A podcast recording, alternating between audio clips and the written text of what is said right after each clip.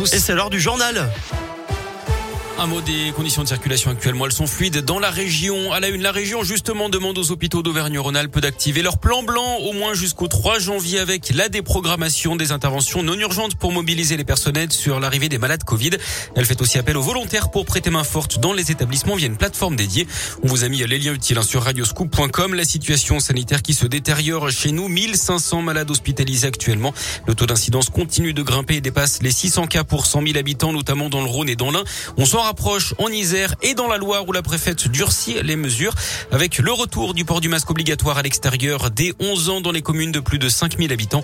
Les contrôles sont également renforcés à l'entrée des marchés de Noël.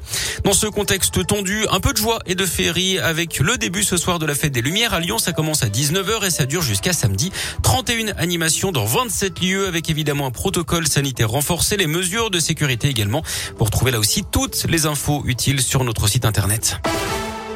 L'actu de ce mercredi, c'est aussi la visite d'Emmanuel Macron à Vichy dans l'Allier cet après-midi. Ce matin, le chef de l'État mis en garde contre toute manipulation de l'histoire, en référence au passé de la ville hein, qui abritait le gouvernement de Pétain qui avait collaboré avec les Allemands pendant la Seconde Guerre mondiale. Le maire de la ville, Frédéric Aguilera, demande depuis plusieurs années que cette appellation de régime de Vichy disparaisse. Cette histoire, nous l'avons vécue, elle est écrite par les historiennes et les historiens, a dit le président. Gardons-nous de la manipuler, de l'agiter, de la revoir. Fin de citation. C'est une allusion au propos d'Éric Zemmour qui affirmait que le maréchal Pétain avait sauvé des juifs français. Emmanuel Macron qui va d'ailleurs se recueillir hein, devant la stèle en mémoire des déportés de Vichy. Grosse frayeur hier à Pusignan, près de Lyon. Un bus a pris feu pendant une sortie scolaire d'après le progrès sur le parking d'un centre culturel. Heureusement, les enfants étaient déjà installés dans la salle. L'incendie a été rapidement maîtrisé. Il n'y a pas eu de blessés.